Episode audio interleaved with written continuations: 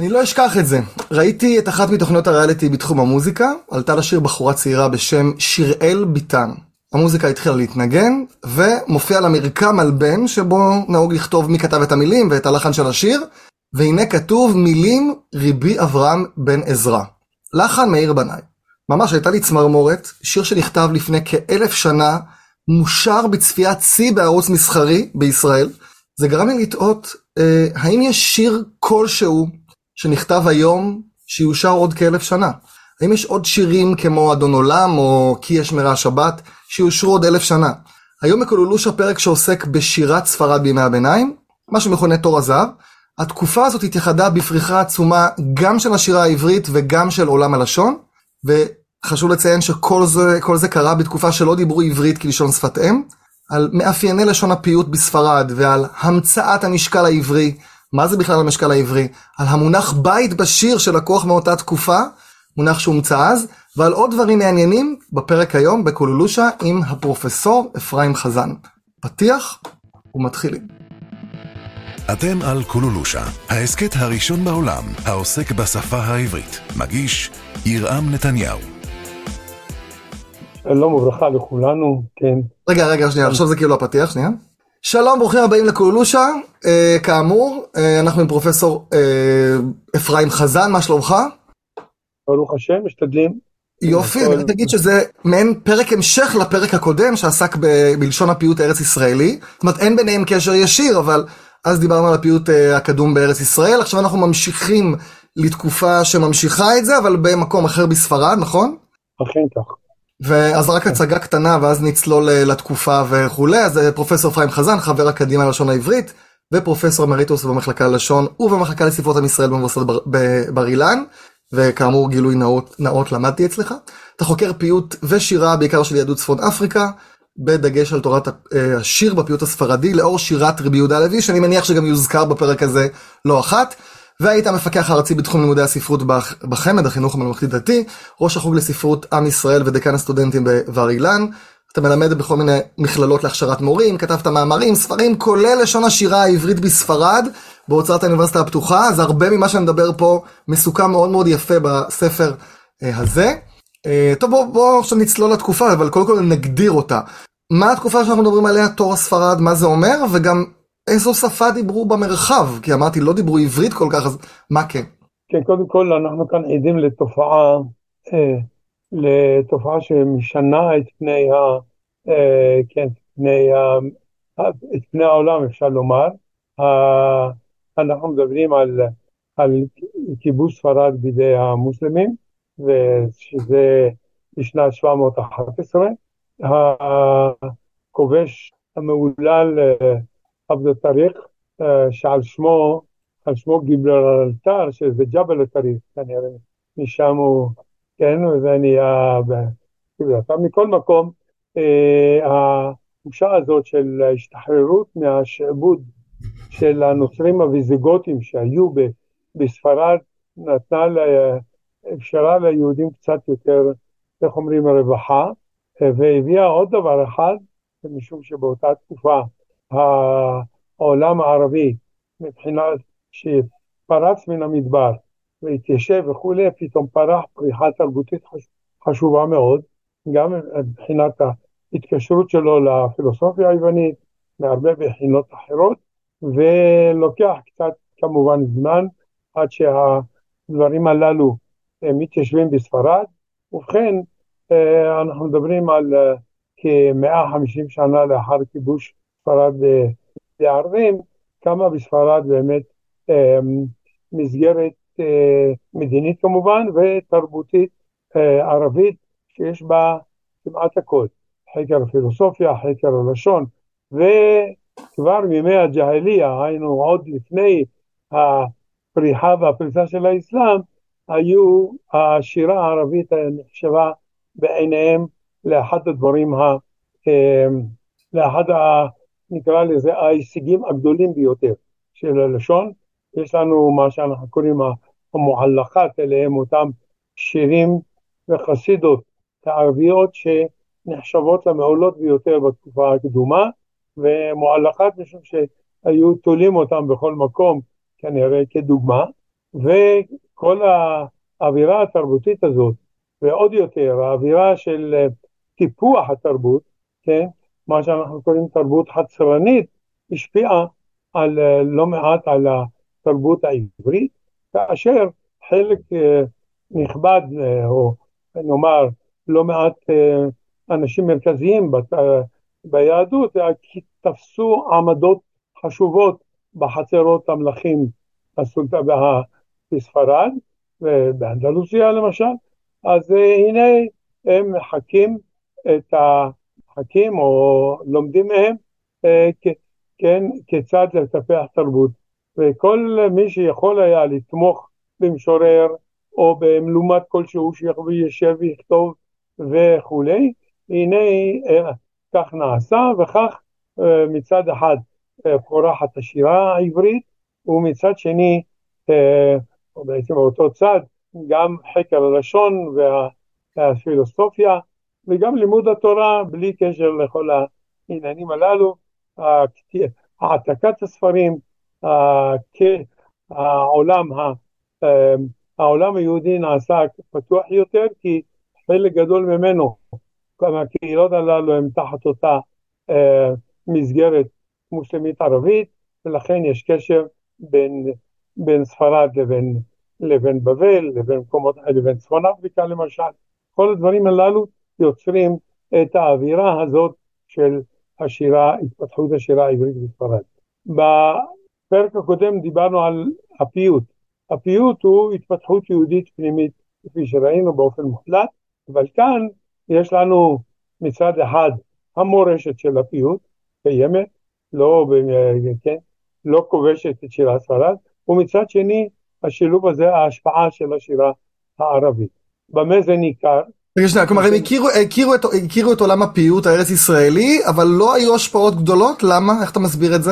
לא היו השפעות גדולות, כי פתאום ההשפעה, האסתטיקה של השירה בהשפעה הערבית, נראתה להם כל כך יפה, וזהו שהם כמעט התנתקו מדרך הכתיבה הפיוטית. עוד הכירו פה ושם, רשב"ג עוד שהוא יכול לזהות ולכתוב בסגנון פיוטי פה ושם, אבל ממנו ואילך כבר אין שום זכר, חוץ מצורות לשון מסוימות שנקליטו כנראה היטב, לא נוכל לראות עקיבות כלשהם של הפיוט הקדום.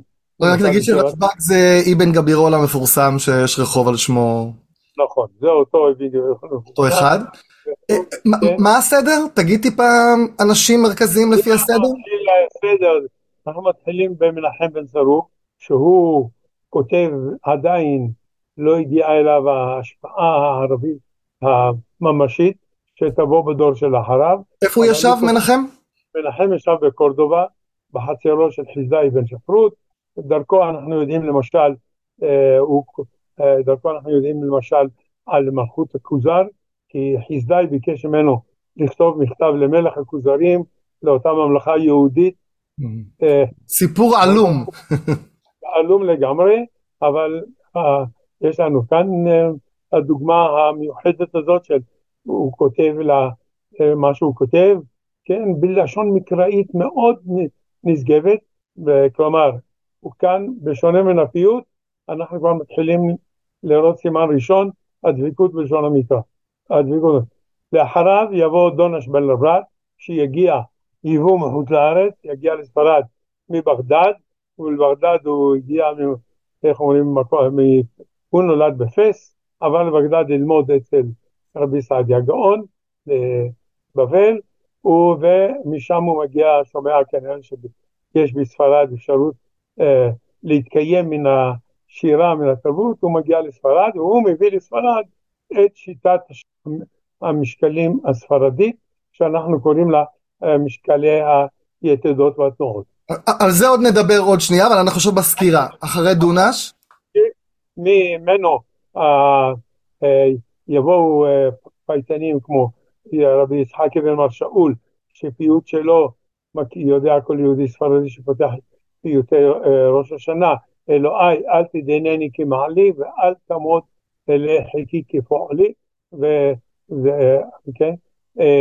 במקביל לו, או קצת לפניו, יצחק אבן אביטור, שהוא באמת קשור יותר לפיוט, ואחרי יצחק אבן אביטור בא שמואל הנגיד, הוא דמות שיוצאת דופן, אני אומר, 2000 שנות הגלות שלנו עד לעת החדשה, לא היה אדם כמוהו שהיה גם גנרל, גם מעין הרמטכ"ל, גם שר האוצר, גם המשנה למלך, לתאר לך זה מעין תפקיד של קבינט שלם של ממשלה. הוא קצת כמו דוד, מצביא ומשורר. הוא רואה את עצמו כדוד, כן. הוא רואה את עצמו כדוד, הן בשירתו, והן כמובן במלחמותיו. וכשהוא מנצח, הוא כותב פיוטי תהילה לקדוש ברוך הוא, ולספר של פיוטי התהילה הוא קורא בין תהילים. אז הנה הקשר שהוא רואה את עצמו כדוד. כמובן אחריו רשב"ג, מה שקראנו רבי שלמה אבן גבירול, אותו רחוב, ומכאן אחרי רשב"ג בא רבי משה בן עזרא. רבי משה בן עזרא קובע את הכללים בספר פואטיקה, שהוא כותב בערבית דרך אגב, על השירה העברית, אבל שם הוא קובע כללים, מהם הכללים הראויים להיות בשירה, אחד הכללים האלה, כבר אמר, באשר תלך הלשון המקראית לך, ובאשר תעמוד עמוד, כלומר, אתה אל תחדש לשונות, תכתוב בלשון המקרא. תכתוב בלשון המקרא, זה הדבר. עוד נרחיב בסוגיה הזאת, כן. זה הדבר הזה, זו התפיסה המרכזית, והם משתדלים כמובן, אחריו כמובן, בעיניי ראש המשוררים, הוא רבי יהודה הלוי, ואת הפואטיקה של הפיוט שלו, העליתי בספרי תורת השיר בפיוט הספרדי, אבל חלק גדול מתורת השיר הזאת, מתאימה גם לפיוט וגם לשירת החול. שירת החול זה החידוש הגדול של שירת ספרד, כי בפיוט הקדום השירה הייתה שירת בית הכנסת, שירת תפילה. כאן אדם יכול לכתוב שיר יין, כן? או שיר אישי של געגועים, שיר חשק אפילו, שהוא מעין שירת אהבה לעלמה כלשהי וכדומה, וסוגי השירים כאן משתנים, שירי טבע, כמו השיר המוכר לו, כן, כותנות פסים לבש הגן, כסות רקמה מידי דשאו, ומעיל תשוויץ עתה כל עץ ולכל עין הרע שלו, שיר האביב המפורסם של... כלומר, גם אם זה שיר טבע, שהוא שיר שמוקדש לקדוש ברוך הוא, על הטבע המדהים שאמר רבו, הוא עדיין יוגדר חול, אפילו שהוא בעצם, הוא שיר הלל לקדוש ברוך הוא. לא תמיד הדברים, כפול ברור. כן, ובעצם רציתי לחדד שכשאתה אומר שירת חול, אז האנשים יכולים לחשוב שדיברו כאילו על, לא יודע. זאת אומרת, זה יכול להיות עדיין משהו בעל ערך שכן יש בו קדושה, אבל אם זה אישי למישהו, אפילו שאני מודה לו, יש המון דברים עם הקדוש ברוך הוא ויהדות, עדיין זה יוגדר חול כי מה? כי הוא לא החלק משירת התפילה. זאת אומרת, הקודש זה בעיקר מה שנכנס לתפילה. יפה. שירת הקודש הספרדית היא אותה שירה שמחוברת לתפילה, והיא גם היא מושפעת לא מעט מהפואטיקה החדשה, וגם היא כתובה בלשון המקרא, וגם היא חלקה גדול שקול במשקל הספרדי, ובפואטיקה הספרדית וכדומה, אבל זו שירת הקודש. שיר שהוא שיר אישי כמו לקראת מקור חיי אמת הרוצה, על כן בחיי שב וריק הקבוצה, לראות פני מלכי, שזה הקדוש ברוך הוא, מגמתי לבד, לא ארוץ בלתו ולא אריצה, מי יתנה לי לחזותו בחלום, זאת אומרת לדמות את הקדוש ברוך הוא, תפיסה אלוקית, שן שנת עולם ולא הקיצה, כלומר זה שיר שכולו דביקות מהקדוש ברוך הוא, הוא מוגדר על ידי בידי החוקרים כשיר חול, ולא כשיר קודש, מדוע? כי זה שיר אישי, הוא לא כלול בתפילה. לכן, בגלל כל העניין הזה, בספרי על תורת הפיוט, כן, בתורת הפיוט הספרדי, אני כאן העליתי מחדש את השאלה של חלוקת הסוגים, ולכן חילקתי בין שירי קודש אישיים לשירי קודש רגילים. זה יותר הגיוני.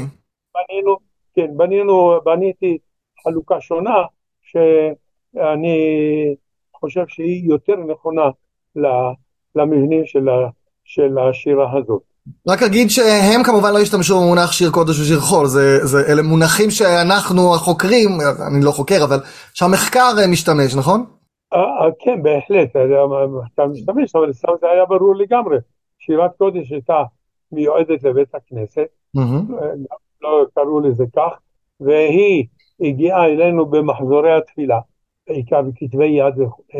למרבה המזל, הם היו מאוד מגוונים בשירת הקודש. אנחנו היום מצומצמים מאוד, הפיוטים שלנו כבר קבועים בתוך הסידור, ואין לזוז מהם. הם היו הרבה יותר פתוחים, כן? בכל קהילה בחרו להם פיוטים אחרים, וכל כן, פיוטים אחרים ושירי קודש,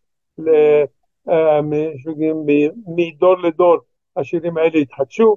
בסופו של דבר כשמגיע הדפוס, נבחר מה שנבחר, ואנחנו נשארנו מקובעים, אבל חלק גדול מן הפיוטים האלה מתגלגלים במקומות אחרים, כמו בשירת הבקשות, כמו בסעודות שבת, זמירות שבת וכדומה. דרור יקרה, שעוד נדבר עליו כנראה, ואדון עולה. אז התפילה. רגע, היינו אז בסקירה, אז אחרי ריהל, שאמרת גדול המשוררים. אחרי ריהל בא רבי אברהם אבן עזרא, שזה אבן עזרא המפורסם שלנו. כן, אבן עזרא שהוא גם הפרשן, משה אבן עזרא לא היה הפרשן, אלא הוא היה הפואטיקן של שירת חול, וכתב שירת חול, אבל הנה כאן אברהם אבן עזרא, שאנחנו מכירים אותו מהפרשנות שלו למקרא, עד כאן, זו התקופה שנקראת בפינו תור הזהב. כלומר, אבן עזרא חותם את התקופה? חותם את תקופת תור הזהב. תור הזהב. אחריו, תבוא תקופה אחרת שתיקרא השירה העברית בספרד הנוצרית, ואז יתחיל קודם כל ז'אנר חדש שיקרא המקאמה, שזה גם ז'אנר, כן? יקרא המקאמה שהוא בעצם מעין סיפורת מחורזת, או פרוזה חרוזה כפי שאנחנו קוראים לה, והשירה בהחלט ממשיכה, אבל היא לא מתרוממת כל כך, אבל ישנם משוררים, אם נגיד לך שהרמב"ן כתב פיוטים, אז זה בהחלט כתב פיוטים ותפילות לבד. הרמב"ן במם או בנון? הרמב"ן, כן, הרמב"ן במם קצת לא היה... כן, זה גם לפני כן. לא ככה אהב את השירה. זה מצחיק שאמרת שאבן עזרא חותם את התקופה, כי בפרק הקודם, בסופו, דיברנו על זה שאבן עזרא היה מבקר של התקופה של הפיוט הארץ ישראלי הקדום. דיברנו על הביקורת שלו, לפחות ארבע סיבות למה, מה? כן, זה יוצא מאוד מעניין, כן? דווקא בסוף התקופה, פתאום באה הביקורת, כן? אבל אברהם אבן עזרא כבר היה כולו בתרבות הספרדית, כשהגיע לאירופה, הוא פתאום נתקל בקליר, כן? ואז יש לו את מי לבקר. הביקורת שלו היא בהחלט ביקורת רלטיבית לגמרי, כי הוא רואה את הדברים בעיני הפואטיקה, ובעיני מה שטוב, ומה של השירה הספרדית. אתה לא יכול להעביר את זה לתקופה אחרת לגמרי, ששם הפואטיקה והדרישות הפואטיות, והכיוונים היו שונים לגמרי. כן. טוב, אז עשינו סקירה ככה זה, עכשיו נרחיב בנקודות מסוימות. הזכרת את דונש בן לברט, אמרת שהוא מי שהביא את המשקל הערבי לתוך השירה העברית, אז נסביר טיפה מה זה אומר, מה זה המשקל הערבי, מה זה לשירה העברית, המשקל לשירה העברית הוא לא בדיוק כמו המשקל בשירה הערבית, אבל הוא מותאם לה. מה זה משקל בשירה? תסביר טיפה. משקל בשירה זה סוג של קצב, שנותן, יש כמה דברים, ישנו משקל שאומר לי שאני סופר את ההתאמות בשורת שיר, כמו בשירה המקראית, האזינו, השמיים, הדבר, שמה הארץ, אבל ישנו משקל, המשקל המודרני, שהוא מתייחס, מה שאנחנו קוראים, המשקל הסילבוטוני, כלומר, לפי העברות וההתאמה. ההתאמה של עברות והתאמה. כלומר, שאותן עברות, אותו מספר עברות יהיה בשיר, אבל מקום ההתאמה יהיה מדויק באותו מקום. עכשיו אנחנו מדברים על משקל כמותי. משקל כמותי הוא לא מתחשב לא בהתאמות, לא עם העברה סגורה או פתוחה, אלא הוא מתחשב בכך במספר ההעברות, כאשר חצי שבנה פלוס העברה שאחריו יחשב ליתד, היינו זו תנועה ארוכה. וכל העברה אחרת, סגורה ופתוחה, מותאמת או לא מותאמת, תחשב לתנועה. כן? אם אני אדגים את זה, אז זה יהיה במילים דרור יקרא לבין עם בת, אבל נבדוק, דרור, המילה דרור מלוכדת שווה, והמילה דרור היא בעצם סוג של יתד. כלומר כל המילה, השווה והתנועת או, זה יתד. אגב, למה זה נקרא יתד? מה הקשר ליתד? יתד, כך קראו לזה בשירה הערבית וואתד, וזה סוג של תרגום שאלה. כלומר, בערבית זה בעצם יתד, לקחנו את המילה. גם בית, נכון? כן, אותו דבר, גם בית. בית של שיר שהיום אנחנו כולנו מדברים על הבתים, אין קשר לבית home, house, בית שגרים בו, אלא בערבית זה בית, לקחנו את המילה. למה בערבית זה בית? מה משמעות שם? שורת שיר נחשבה בית. זאת אומרת, אבל אין קשר לבית שגרים בו, בערבית. לא, לא, לא. הבנתי. אין סוג של בית שיר, כאשר בשירה הערבית הקדומה לא היו מחרוזות, כמו שאנחנו קוראים שזה בית שיר מודרני כמו היום. יש נניח, בהרבה בשירים שונים בספרד, היו התבנית שתיבנה מאוחר יותר, שנקראת שירת האזור, ושירת האזור, גם המילה אזור, היא תרגום שאלה מערבית, מהמילה מוושח, שזה סוג של חגורה מקושטת ויפה, וזאת התפתחות יותר מאוחרת, שזה בעין הבתים של ימינו, כן? ואנחנו קוראים לזה, לאלה מחרוזות, למשל, בשיר כמו כי אשמרה שבת, כן? אז יש שם מחרוזות, כמו בתים של ימינו, כן? אלא מה? ששם בסוף כל מחרוזת, בסוף כל בית, יש חרוץ שיחזור בסוף המחרוזת הבאה, כן? ולכן קוראים לזה אזור. החרוז הזה שחוזר מבית לבית בסוף הבית, הוא מעין אותה חגורה שחוגרת את השיר. הבנתי. אז רגע, היינו בדרור יקרא, אז דרור, שווה, תנועה, כל זה יתד? זה יתד, נכון. יקרא זה שתי עברות, אז זה שתי תנועות. אז אם כן, דרור יקרא זה, אנחנו יכולים לומר, יתד שתי תנועות. אפשר... יש לי אדון עולם הכנתי, אז הנה, אז תגיד רגע על אדון עולם, נגיד אדון עולם, אז גם חטף באלף שיש. אדון עולם הוא בדיוק במתכונת של דרור יקרא. היינו אדון זה יתד, עולם, שתי תנועות. או ואה, אז זה תנועה, אשר שוב יש לנו חטף באלף שזה כמו שווה נע. באלף הזה אשר וזה, כל המילה יתד. ביחד.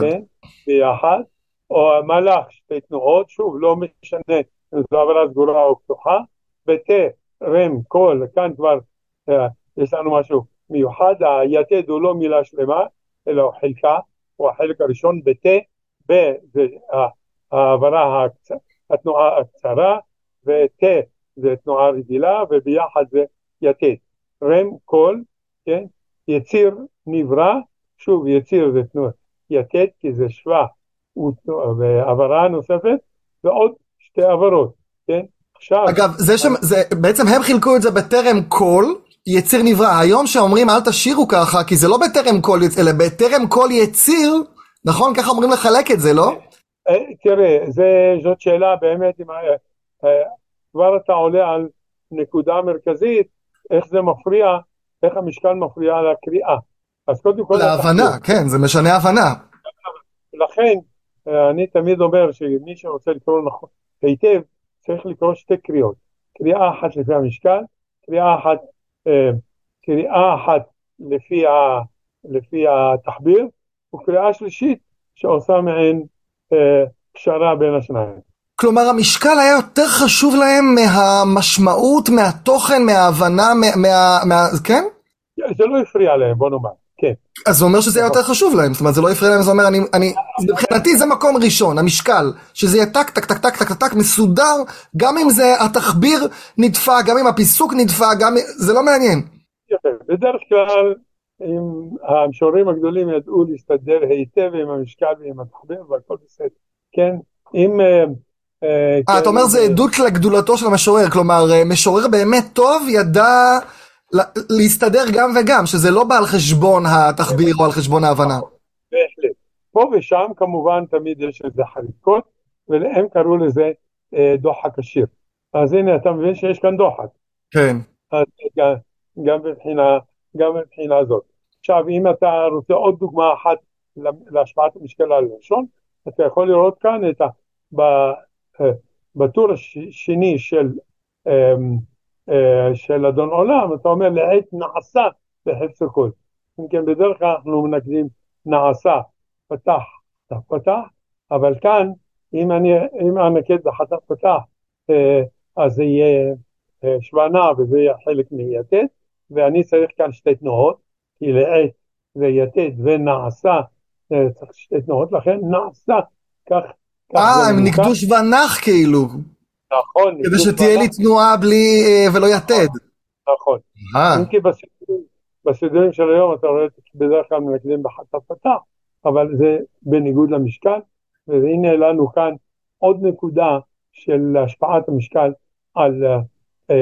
על השירה, והדבר השלישי שאני יכול לומר, זה בחירת המילים. מה זאת אומרת בחירת המילים? בואו נראה שיר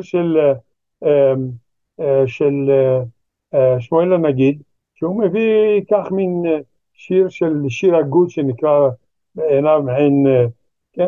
אמרה מי שאמרה, שמח בעבור הגיעך אלה שנים 50, כן? בעולמך. ולא ידעה כי אין חלוקה בעיניי בין ימותיי אשר עברו ובנות ימי נוח אשר אשמעה. שים לב, המילה אלה יכולה להיות אל, עולה. אלה א' ל' י', כן? נכון. זה אל בדרך כלל. נכון, הוא היה שחקני יתד. אז הבחירה בין אל לאלה או בין עד לעדה, זה הבחירה בין תנועה ליתד. אז זה פעמים. כן, שנים 50, שוב, גם כאן הסדר הוא לפי המשקל, כן? כמו שנים 50 ולא 50 שנה או 50 שנים. נכון, בדיוק. אז זה ממש השפעה גם תחבירית. זה לא רק אוצר מילים, זה גם תחביר. תחביר זה כבר ראינו עוד קודם, כן, וגם עכשיו. אנחנו הולכים בטרם כל, כן, השפעה, כפי שאתה זוכר. בעולמך, אנחנו אומרים בעולמך, אבל שוב, בעולמך זה הסיום וביתד. בעולמך, זו צורה לגיטימית, שלא יחשוב השומע שהצורה העולמך היא שונה או שהיא צורת נקבה. לא, היא צורה שקיימת במקרא, והיא הצורה השלטת בלשון חז"ל, לגבי כינוי השייכות לזכר, בעולמך, ולא ידעה כי אין חלוקה בעיניי, שים לב, בין ימותי, כן? נוח אשר עברו, ימותיו, כן, הימים. אבל זה ימותה. ימותה בתו, לא בתת. בתו, כן, בין ימותיי, סליחה, טעות שלי, לא לקרוא את זה. בין ימותיי, בין אשר עברו, כלומר ימים, 50 השנה שעברתי, הם בעיניי בדיוק כמו, כן, בנות ימי נוח אשר אשמעה. שים לב, כי אין חלוקה, אני אקרא מחדש, כי אני קצת בלבלתי כאן, אין חלוקה בעיניי, בין ימותיי אשר עברו, ובנות, ימי נוח אשר ישמעה. יש לנו כאן שני דברים, כן? בין לבנות, ושוב, זו בחירה סגנונית, אבל הבחירה הסגנונית כאן, היא בחירה סגנונית לצורך המשקל. ימותיי, במקום ימיי, שוב בחירה סגנונית, אבל היא בחירה סגנונית, לא כדי להדגיש את הדבר, אלא כדי... המשקל. ובנות, הנה, בין לבנות, ימותיי לבין ימי נוח, לא ימות נוח, אלא ימי נוח, אשר ישמעה, שוב, ישמעה צורה מוערכת, אבל הצורה המוערכת הזאת איננה מודלית, איננה לפי הכללים, אבל היא בחירה בין ישמע לישמעה, שאני צריך כאן את התבנית הזאת של, של תנועה ויתד. וואו. רגע, אז דיברנו על כל מיני... אימוץ המשקל הערבי, ודיברנו על יתד תנועה ודונש בן לברט, נכון, זה מיוחס לו שהוא הביא את זה, נכון? הוא הביא את זה לשירה העברית, וראינו שזה בעצם לפעמים אונס את הטקסט, כלומר זה בא על חשבון המשמעות, והזכרת את רבי אבן עזרא השני, משה, איך קוראים לו? משה, משה אבן עזרא, שהוא הראשון. הראשון, כן, כן. אצלי הראשון זה אבן עזרא מפורסם, אז כן, אבל היסטורית הוא הראשון. שהוא בעצם כתב, הזכרת את זה בסקירה, שהוא כתב כללים למהי שירה טובה. אז בוא נדבר קצת על הכללים. מה הוא כתב, מה הכללים? הנוקשים שלו, יש לומר. נכון. אבל לפני כן אני צריך לומר שלא, הדברים, המשקל הזה לא התקבל כל כך בשמחה. הייתה אסכולה של מנחם בן סרוק, שהוא לא הלך לפי המשקל העברי, אבל הוא כן התקדם בזה שהוא כותב בלשון המקרא, ותלמידיו של מנחם יוצאים חוצץ נגד דונש, ואומרים, שים לב למילים, לשון קודש הכרית, אשר אלי שהרית בשוקלו העברית במשקלים זרים.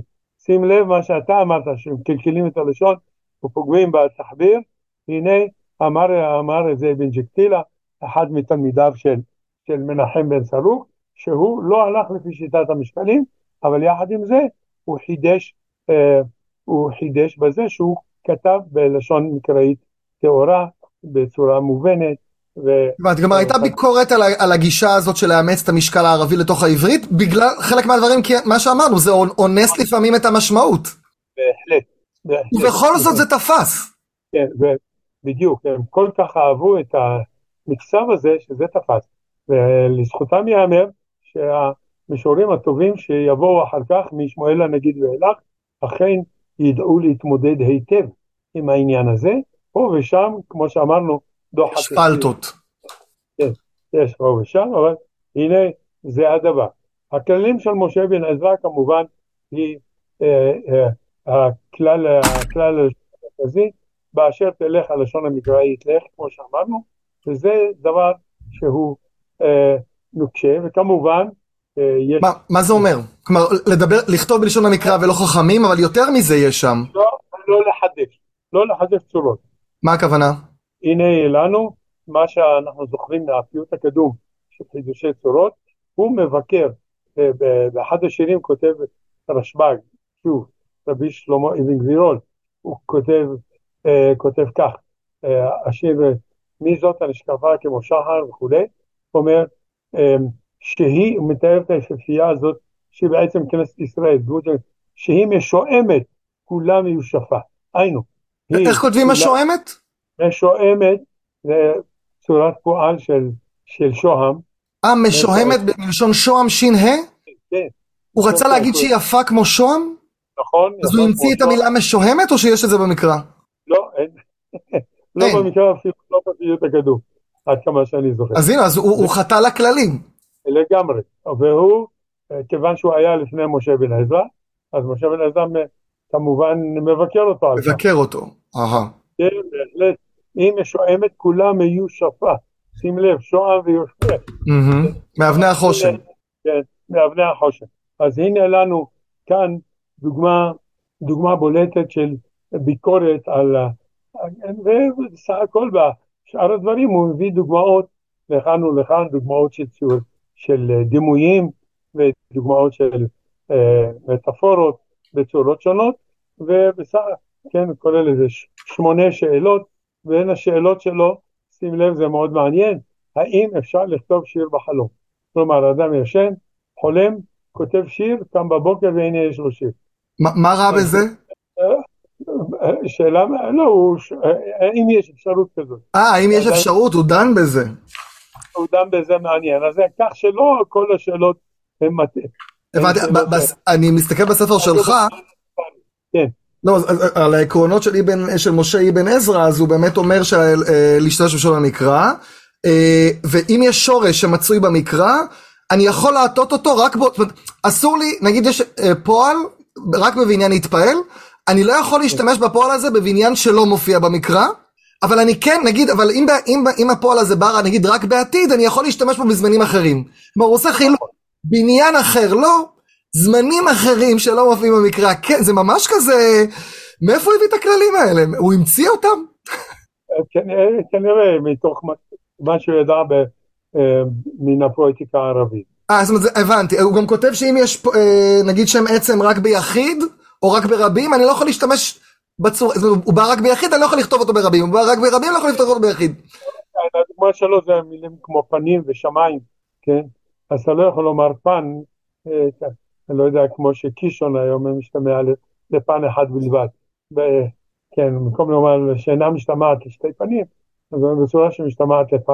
כן, אתה מבין בדולח, אז לא להגיד בדולחים, כי יש רק במקרא בדולח, ומסנברים לא לגזור סנבר. כן, ושוב, זה כנראה במקרה הזה, מעין ביקורת שוב על רשב"ג, כן. שהוא כמובן בשירים, בעצם בשירים ארוכים של חרוז מבריח, כן, אי אפשר שלא לחדש מילים. אמרת חרוז מבריח, אז רק תסביר. חרוז מבריח הוא החרוז שעובר לאורך כל השיר, כאשר השיר הזה בנוי שורות, היינו בתים, חלק הראשון של הבית נקרא דלת, חלק השני סוגר, ואותו חרוז עובר לאורך כל השיר. יש לך דוגמה לתת לנו של חרוז מבריח? זאת אומרת, היום אנחנו מכירים חרוז שזה בעיקר בסוף השורה, יש איזושהי חריזה בסופי השורות. מה זה חרוז מבריח בדיוק? חרוז מבריח, בוא ניקח שיר קצר, כמו הגדלך, אלוקי נשמה, ועודק ברופחת ואימה, בעומדי, תוך קרחה צור לרומם, כן? לך הכרע? לך הכרע ויקוף ראש וקומה, אז כאן זה 5 טורים, אברהם, כן, אברהם זה אקרוסטיכון, שהוא חתם את השם שלו בראש כל... ראש כל בית, והחרוז מה הוא לאורך כל 5 הבתים האלה. איזה חרוז? החרוז הזה של חרק, החרוז מה? מם, כמץ, אי. אלוהי כל נשמה. כן, אלוהי כל נשמה. פחד ואימה.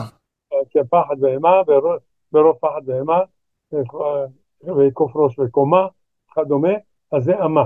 כן, שזה חרוז מבריח לאורך השיר, אבל הדוגמה שלנו, הדוגמה שלי, שיר פחות מוכר של שיר חול של רשב"ג, רביבי דמעך היו רסיסים, כן? רסיסים, היינו רסיסי לילה, אז זה בסדר, כן? והיו הבקעות ורכסים, והיו הרכסים לבקעה וכדומה, בסדר. הוא משנה כאן את ה... בסדר. כן, משנה, אופה. סליחה, אני לא יודע, אתה שומע אותי? אני שומע אותך נהדר, גם רואה וגם שומע, רואה בגרסת היוטיוב שאנחנו עכשיו גם מקליטים גרסה מוקלטת, מי שלא יודע? אני לא... מצולמת. טוב, לא מצולמת. אני שומע אותך, אתה רוצה אבל לראות אותי, אז תעלה את ה... כן, אני מעלה מחדש קצת. בסדר? אני מה קורה? הכל בסדר, רק אגיד שוב למי שלא יודע, עכשיו עברנו לגרסה שיש גם גרסה מוקלטת שנמצאת ביוטיוב. אז אנחנו בסדר, וביבי דמעך היו רציסים, הלאה. והנה, ואיכה לא תזמר הזמורה, אם אתה, למה אתה כזה בכיין, למה אתה לא כזה בצעיר ולא שמח, לא תזמר הזמורה, היינו, תזמר הזמורה זה שתיית היין, שהוא מזמורת כפנים, ולמה תזמר זמרה, למה אתה לא שר שירים שמחים, למה אתה לא שר שיר יין, למה אתה לא מזמר, היינו לא שר, את שירת הזמורה, את שירת היין והגפן, ולמה לא תעלל העסיסים, כן, המילה עסיס נמצאת במקרא, הנה לנו כאן צורת רבים, אז ברור שהוא חשב עוד יותר בחריזה, אומר, אשר רצפו יגונך ונעשו, אם היית שותה, וכותב שירי יין, ושתתף במסיבות היין, כן, היין היה, והזמורים והעסיסים הללו, היינות הללו היו עוטפים את היגון, כן, ונעשו מנוסת בן נבט אל תחפניסים. בן נבט הוא ירבעם בן נבט שברח למצרים. מצרים היא תחפנחס, כך כתוב בירמיהו. והכתיב הוא תחפנס. בא רשב"ג ולקח את התחפנס הזה שהוא רק בכתיב ולא בא. והפך את זה לרבים ככינוי למצרים. כלומר שוב, כל דוגמאות הללו היו כנראה נגד עיניו. הכללים, אגב גם פה נדרש ידע בשטחפנס מצרים, דיברנו על זה בלשון הפיוט הארץ ישראלי, שהיו המון המון רמיזים למדרשי חז"ל, ופה זה למקרא, אבל צריך לזכור את זה, אני צריך לדעת שזה מצרים. בהחלט, אנחנו צריכים לדעת שזה מצרים, אבל כמובן לרוב הכינויים הספרדיים גם בשירת הקודש הם די ברורים, כן? כי זה יותר מוכר מאשר המדרשים של חז"ל, כי את התנ"ך הכירו יותר מהמדרש. נכון, אבל גם אם לא נוכחים מהמדרש, זה מדרש ידוע. מדרש מוכר ולא הבנתי. עכשיו דיברנו על זה שהם כותבים בלשון המקרא, ופחות בלשון חז"ל וזה, אבל יש כמה פעמים, כמו שכבר רמזת, שכן השתמשו בלשון חז"ל, או אפילו בארמית, ויש דוגמה שאתה גם מביא בספר, את המילה אוקיינוס, זאת אומרת, דיברת על ריאל שהוא גדול משוררים, שאפילו הוא השתמש במילה אוקיינוס, שהיא בעצם לא מילה מקראית, היא מילה שמושפעת מיוונית בכלל, שנכנסה בלשון חז"ל. כן, בהחלט, וזה מאוד מעניין, נכנסה בלשון חז"ל. עכשיו בוא נראה, פה ושם אנחנו נמצא לשון חז"ל כמו הדוגמה הזאת, אבל ישנה שירה שהיא משתמשת בריש גלי, כמו שאומרים, בלשון חז"ל, וזו שירת ההלכה. שירת מה? ההלכה? כן, שירת ההלכה, שירה שעוסקת בהלכות. כן. זה בתור הזהב אתה מדבר? כן, כן, בתור הזהב. נגיד מה, כל ההזרות וכאלה? נכון, אז דווקא ההזרות, שוב, ההזרות הן ברובן, הן לשון מקרא וכו', אבל יש גם הזרות לפיוטים מסוימים, להלכות מסוימות, למשל, לקראת חג הפסח, יש לרבי יהודה הלוי פיוט שמונה את הלכות חג הפסח, ואז בכל זה הוא מדבר על בית תבן ובית קש ובית קש, כל מיני מושגים הלכתיים שמשתלבים בזה.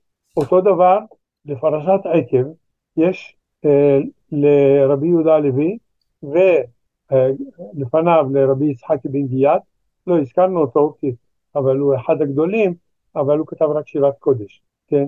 הוא לא כתב שירת חול, לכן ברשימה של תור הזהב, בדרך כלל, לא מציינים אותו, אבל הוא בהחלט, הוא בתור הזהב של שירת הקודש, כתב, שוב, שניהם כתבו, פיוט לפרשת עקב, להלכות תפילין, ואז יש לנו מעברתא, ויש לנו... טוב, אין לו ברירה, אין לו אוצר מילים מקראי להשתמש פה, הוא חייב לברוח לחז"ל. נכון, ופה ושם הוא אפילו מחדש צורה, שאני כאן פחות יכול לעלות, אבל זה...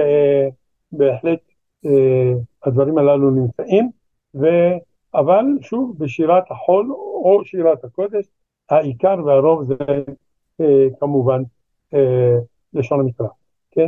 בפיוט כמו מלחמוך לשבת זכור, שמספר את סיפור הפורים, אז שם יש פה ושם שוב שילובי אגדות, כן?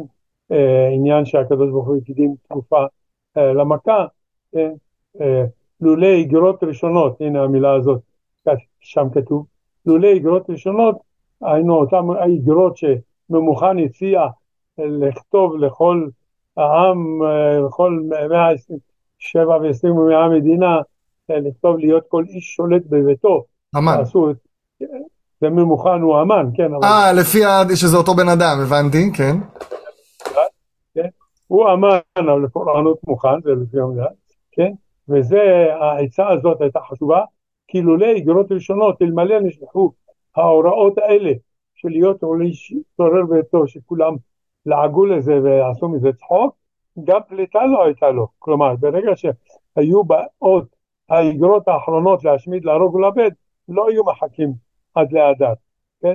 היו מיד לדבר, אז כך חז"ל אומרים, העניין הזה של לולי איגרות ראשונות, כן, בזה הקדוש ברוך הוא הקדים תרופה למכה.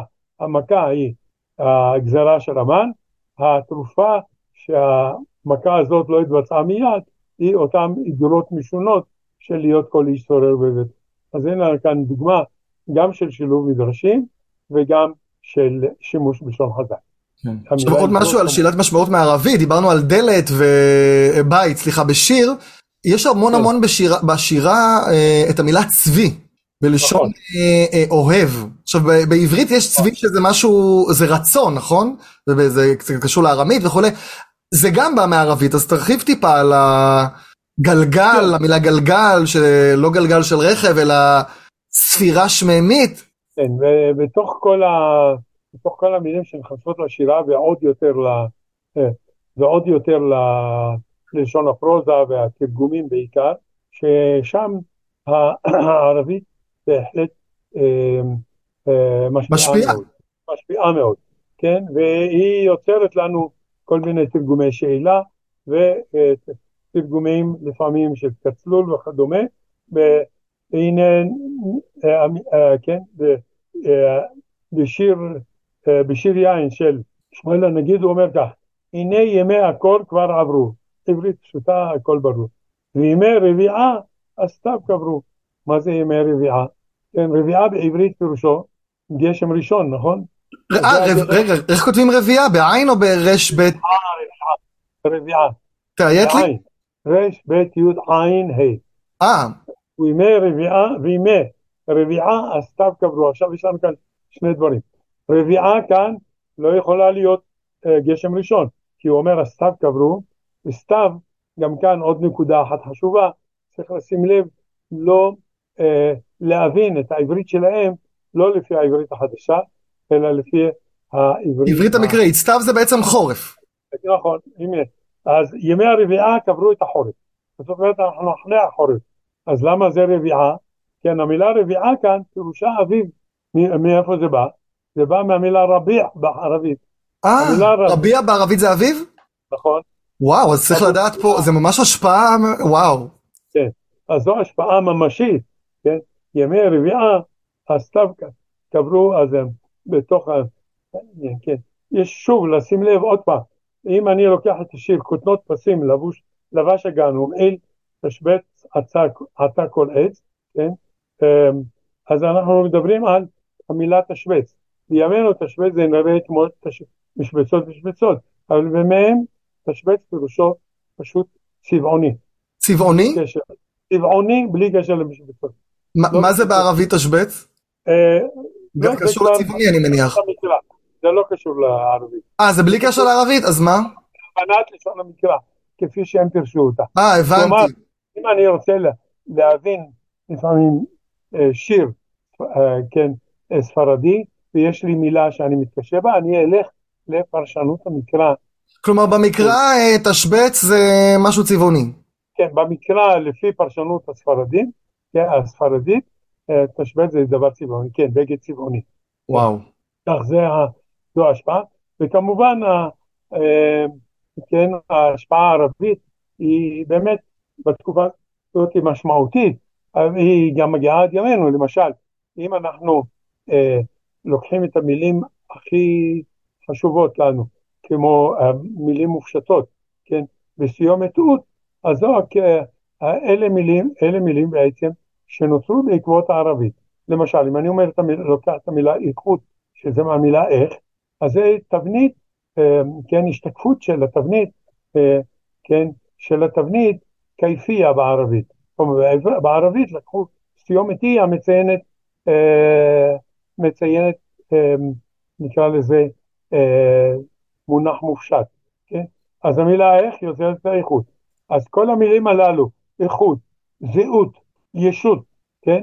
כל המילים הללו הם נוצרו בעקבות הערבית, בעיקר בתרגום, אבל פה ושם אנחנו יכולים למצוא אותם גם בשירה. בפרק עם דוקטור אורני למד, אז דיברנו על השפעת הערבית בימי הביניים, אז גם דיברנו באמת על הדוגמות האלו. אז הרחבה באמת יש שם. דיברת על השפעת ערבית, אני רוצה לדבר שנייה על השפעת ערבית גם בתחום התחביר, שנגיד, גם זה קצת דיברנו עם דוקטור אורי מלמד, ואם זה משמעות אפילו, וגם יכול להיות משמעות אם, כלומר יש כל מיני מילים שהיום אנחנו משתמשים בהם במשמעות א', בלשון הפיוט, לא רק הפיוט, אבל גם בפיוט זה משמעות אחרת בגלל הערבית. נכון, המילה ואם שמצויה הרבה, במשמעות אפילו, מצויה הרבה מאוד בשירה. שאיך זה בערבית אפילו? ואם פשוט ככה? ואינה בערבית, כן. ואינה פירושו ואפילו, כן.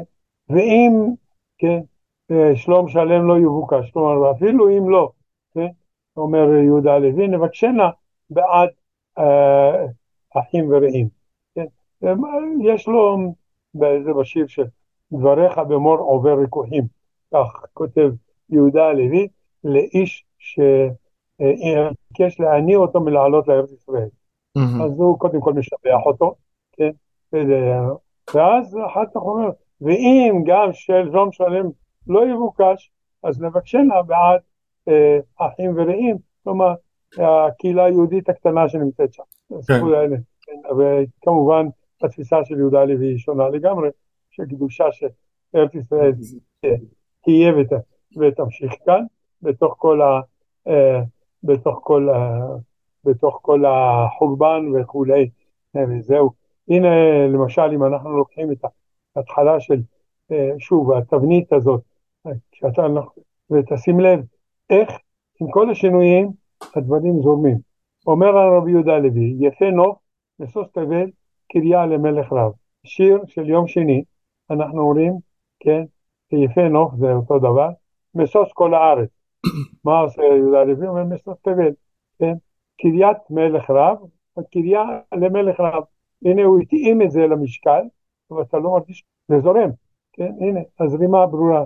לך נחשפה נפשי, מפאתי מערב, מן המערב, מפאתי מערב, שוב, המילה כאילו, אבל אתה לא מרגיש, הכל זורם, הכל זורם, לכן, מה שאמרנו, גדול המשוררים, אבל יש לפעמים שהוא מוסיף, לא רק הוא, אבל הם מוסיפים ווים, או יודים, ששם זה טיפה מוזר, שכן קצת מרגישים איזשהו אילוץ, יש לך אבל דוגמה רגע לווים והיודים האלה שמוסיפים, וו החיבור שמוסיפים סתם, או יודים כאלה שמוסיפים... הנה, למשל, אם אתה, אנחנו לוקחים את שיר היין הראשון של דונש, מתחיל כך, ואומר אל תישן, נאמר, אז כאן יש לי התוספת של הוו, אז נכון... זה כשניחוח מקראי טיפה, ואל ויקרא, זאת אומרת, יש לי איזה וו שפותחת אמירה. כן. ויש לפעמים ווים ויודים, זה בשירים כאלה שאני פחות זוכר, אבל זה יכול להיות, כן, אנחנו יכולים להניח, למשל, צורת, אני יכול לתת לך דוגמה של צורת עתיד של יפעיל, כן? במקום לומר, ימליך, הוא ישלב את האש של היפעיל ויאמר יהמליך. הרי אנחנו מסבירים תמיד לכול את הצורת ימליך או יכתיב, כן? אז אנחנו מסבירים את זה שההיא נשמטת וההשוואה נעה נשמעת מהיוד ויש לנו פתח יכתיב, ידליק, אבל אם הוא צריך כאן יתד, הוא יכתוב ידליק, יכתיב. יש לי דוגמה על יוד הזאת מרשב"ג. בשיר שוכב עלה מיטות זהב בהרמוני, אז הוא אומר למה צבי נחמד תישן, והשחר עלה כנס על ראש, סנירי וחרמוני. עכשיו אין כאן איזה עניין הסניר שלי והחרמון שלי, אלא זה סניר וחרמון. והוא הוסיף יודים בשביל המשקל, שיהיה לו שם משהו עוד תנועה. אז איזשהו, אז מי שקורא את זה יכול לחשוב שהוא רצה הסניר שלי, חרמון שלי, אבל לא. הם הוסיפו כל מיני, גם ווים וגם יודים, באמת רק בשביל המשקל, זה... האמת היא שיש כמה דוגמאות כאלה במקרא. נכון, יש במקרא. וזה נדיר, אז אני מבחין את זה. יוד היסטורית שמשמרת איזה משהו קדום. נכון, ולכן נניח גם את העניין שאמרתי לגבי העתיד של יפעיל, שזה יהיה הדביר, אז יש לנו דלותי ולי אושיע. כלומר, תמיד משורר יכול להאחז בדוגמה במקרא, אז...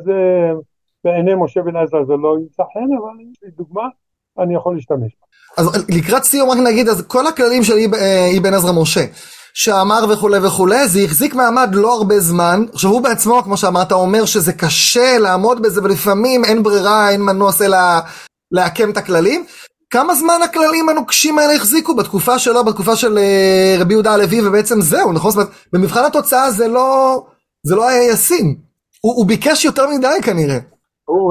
זה נכון, אבל בסופו של דבר שירת תור הזהב בנויה על המשקלים האלה.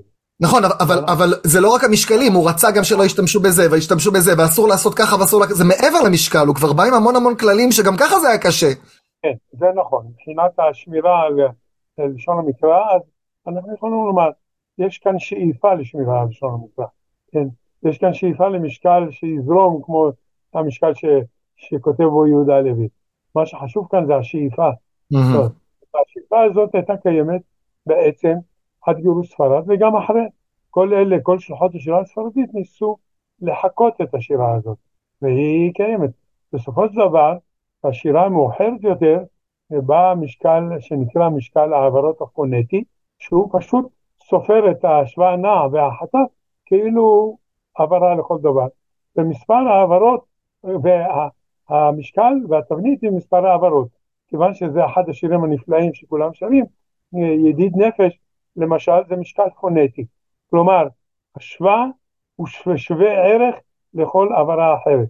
ידיד נפש אב הרחמן. אם כן, 8. אז זה רחמן? זה לא אב הרחמן? לא, כי אז יהיה לך עוד עברה. אז זה לא נכון בניקוד גם איך ששרים את זה. ברוב הספרים אני חושב שזה מנוקד נכון.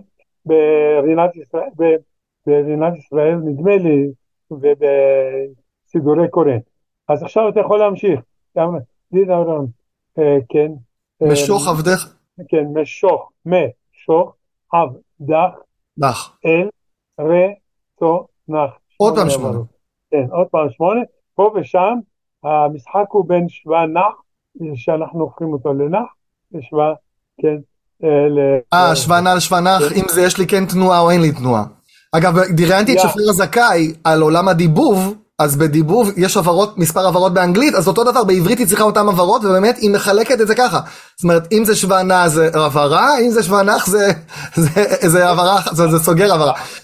באמת, המשקל הפונטי, אחר כך נמצא, אנחנו פוגשים אותו אצל ישראל נג'ארה, אבל אצלו גם משקל ספרדי, אצל הפייטנים המאוחרים, הטובים, אז יש בהם גם וגם, והפחות טובים הלכו לפי המשקל הפונטי בלבד, זה הרבה יותר פשוט. כן, אז בעצם אנחנו סוגרים את התקופה של תור הזהב של יהדות ספרד עם הפיוט הספרדי, אחרי גירוש ספרד בעצם לאן זה התגלגל? זאת אומרת עולם הפיוט, אנחנו לא נדבר על זה עכשיו, אבל מה השלב הבא? יש לנו את הפיוט הארץ ישראלי הקדום, ספרד, ואז מה? אז ישראל נג'ארה. שזה גירוש ספרד, ישראל נג'ארה? בישראל נג'ארה? כן, הוא דור שני למגורשי ספרד.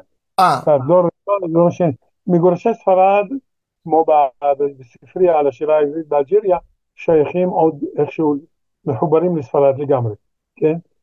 שונים. מכאן ואילך, אז כן, נוצרת שירה חדשה, בכל בתפוצות ישראל, זה במרוקו, בתוניסיה, כן, במזרח, אבל מה שמעניין, אם התחלנו בפיוט הארץ ישראלי, הפיוט לאחר גירוש ספרד חוזר לארץ ישראל, הן בשירתו של רבי אלעזר אזכרי, שהזכרנו אותו עכשיו, הן בלך דודי, והן בשירתו הרחבה והמשתלטת כמעט על הכל של רבי ישראל נג'ארה. כלומר, לא נשאר, אני לא רוצה להגיד כלום, אבל לא נשאר הרבה מהכללים הנוגשים של שירת ספרד אחר כך, בתקופה שאחר כך, הם פשוט חזרו יותר לשירה הארץ ישראלית? לא, השירה הארץ ישראלית שאחרי הגירוש, היא כבר קרובה יותר לשירת ספרד. יותר קרובה, זאת אומרת, הם פחות המציאו כל מיני מילים וכו' וכו', אלא הם היו יותר קרובים לשירת ספרד, אבל הכללים הנוגשים, בוא נגיד, המשקל הערבי הוא נעלם. נכון. הבנתי, אז הייתה השפעה. עדיין יש כאלה, עד היום שכותבים שירה במשקל ספרדי, עד היום יש כל מיני. שאני מקבל לפעמים ממאן דהו שהוא כותב לי, אני כותב במשקל ספרדי, הנה תבדוק. וואו, זאת אומרת, אנשים שכותבים לשלוח לך משקלים אם זה בסדר. אני חושב שבכיסא רחמים אוהבים את העולם הזה. נכון. כיסא רחמים של הרב מזוז. כן, הוא מאוד אוהב את זה. הוא גם הרבה פעמים מתקן את הנוסח לפי המשקל. למשל, בדור יקרא, אנחנו אומרים, שבו נוחו ביום שבת, לפי המשקל, ולא שבו ונוחו ביום שבת, כמו הרבה שרים. אז המשקל גם הרפעמים מכוון אותנו לנוסח המדויק, וזה באמת באסכולה של ישיבת כיסא רחמים, זה נמצא, כי שם לומדים לשון ברצינות, גם פיוט בצין. נכון, אבל גם לפעמים מתקן טקסטים לפי לישון המקרא, כשעל חשבון לשון חכמים שהם גם השתמשו בה, או לאו דווקא פה, נקדישך ונעריצך, כל מיני דברים כאלה, אבל זה באמת נושא אחר. מתישהו אני אכין פרק על לשון התפילה, ושם נדון על העניינים של המתח בין לשון המקרא לשון חכמים. תודה רבה רבה. ברוך תהיה. זה פרק שני שלנו ביחד. כן. אז תודה על שני הפרקים, וגם אני אאחל לך בריאות ורפואה שלמה. תודה רבה. תודה על הזמן, האנרגיה. מה? ובהצלחה רבה. תודה רבה, ולמאזינים, אני אגיד שאתם מוזמנים להצטרף לקבוצת הפייסבוק של קולולושה, לדון בפרק, לשאול שאלות, פשוט תחפשו בגוגל קולולושה. חוץ מזה יש לי טיקטוק לשוני, 2 סרטוני לשון ביום, שווה לעקוב ירעם נתניהו, או בטיקטוק, אני מעלה את זה גם לאינסטגרם שלי, גם לפייסבוק שלי, פשוט תחפשו ירעם נתניהו בעברית. שוב תודה רבה לך, ופנינו לפרק חדש אחר עם מישהו אחר. תודה רבה. שלום שלום.